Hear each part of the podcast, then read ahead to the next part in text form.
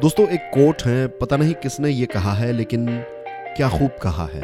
It's going to be hard but hard does not mean impossible एक किताब है, robin Sharma ने लिखी है, इसका नाम है the five A M club इस किताब की एक बहुत ही इंटरेस्टिंग लाइन है। Change is hard at the beginning messy in the middle and gorgeous in the end जब भी आप कोई नए काम की शुरुआत करते हैं, कोई एक नई चीज़ जब आप ट्राई करते हैं, तब स्टार्टिंग का जो फ़ेज़ होता है, वो बहुत ही डिफ़िकल्ट होता है। बदलाव जो है चेंज जो है, वो स्टार्टिंग के फ़ेज़ में बहुत ही डिफ़िकल्ट होता है। नई आदत इंस्टॉल करना स्टार्टिंग के फ़ेज़ में बहुत डिफ़िकल्ट होता है।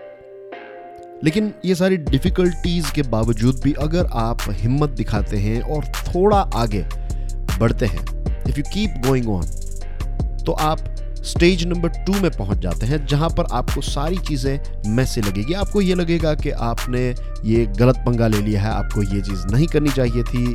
अब आप थोड़े आगे निकल चुके हैं, अब क्विट करना भी जो है वो सही नहीं रहेगा। एक ऐसे स्टेज में जहाँ पर आपको लगेगा कि पता नहीं किस डायरेक्शन में आप जा रहे हैं।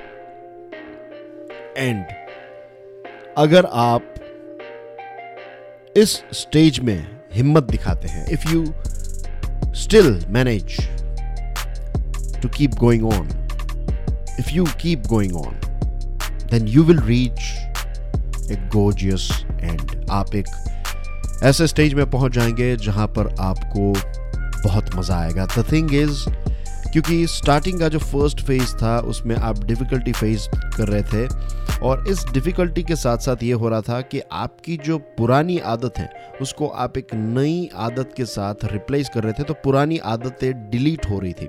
सेकंड स्टेज में ये हो रहा था कि क्योंकि अब पुरानी आदत नियरली डिलीट होती जा रही है और नई आदतें इंस्टॉल होती जा रही है तो आपको पता नहीं कि आप कहाँ पर हैं। राइट हैं लेफ़्ट हैं अप हैं डाउन हैं, आगे हैं, पीछे यू डोंट नो क्योंकि 50 परसेंट पुरानी चीज़ें हैं 50 परसेंट नई चीज़ें हैं। लेकिन थर्ड स्टेज जो आता है, उसमें सारी जो नई चीज़ें हैं, जो नई एक आदत है, वो कम्प्लीटली इंस्टॉल हो चुकी है। तो जो हम कहते हैं ना कि चीज़ें हार्ड हैं तो वो चीज़ें हार्ड स्टार्टिंग में ही होती हैं, अगर हम थोड़ा आगे चलते हैं। इफ़ यू डोंट स्टॉप थोड़ी हिम्मत दिखाकर आगे बढ़ते रहते हैं।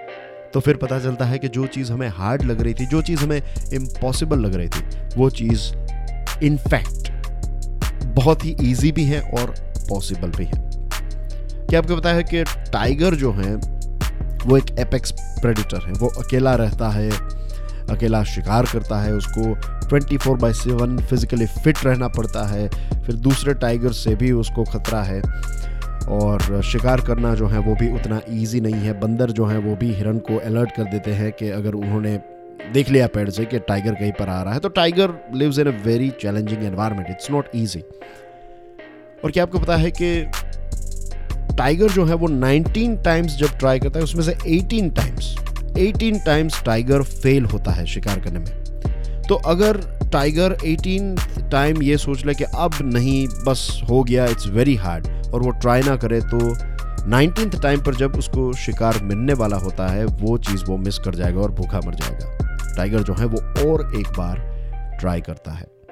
एक नेगेटिव इंसान है, लेकिन कहते हैं ना कि हम नेगेटिव इंसानों से भी कुछ ना कुछ सीख लेते हैं। अगर हमारी ऑब्जर्वेशन अच्छी है और अगर हम एक राइट right एटीट्यूड से चल रहे हैं तो रावण भी एक ऐसा कैरेक्टर है जिनसे आप कुछ चीज़ें सीख सकते हैं। क्या नहीं करना चाहिए?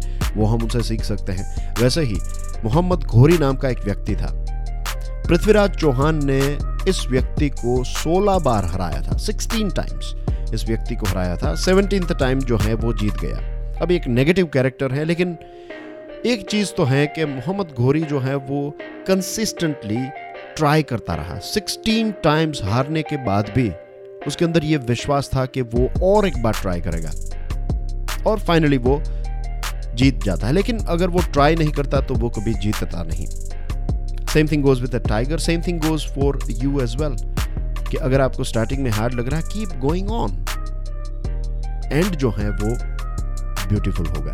Think about it thank you very much for listening to this podcast कल फिर सुबह छह बजे मिलेंगे।